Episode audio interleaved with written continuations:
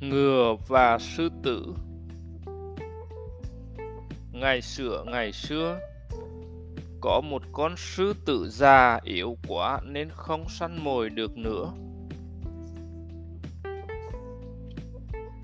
Sư tử nghĩ ra một mèo để kiếm thức ăn. Nó thông báo cho các loài trong rừng, ta có một loài thần dược. Ai bị bệnh cứ đến đây thần dược của ta có thể trị bất bệnh. Các loài vật tưởng thật nên cứ bị ốm lại đến hang gặp sư tử. Nhưng lần lượt từng con đều bị sư tử giết chết và ăn thịt. Nhưng một chú ngựa đã biết được thủ đoạn của sư tử. Nó giả vờ bị đau chân và đến hang sư tử ngựa kêu lên, cứu, xin hãy cứu tôi, chân tôi đau quá.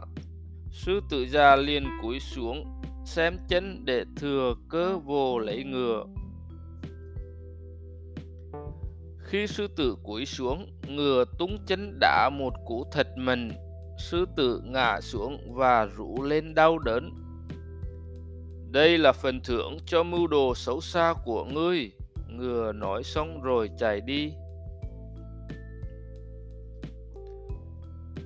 Bài học vỏ quýt dày có móng tay nhọn.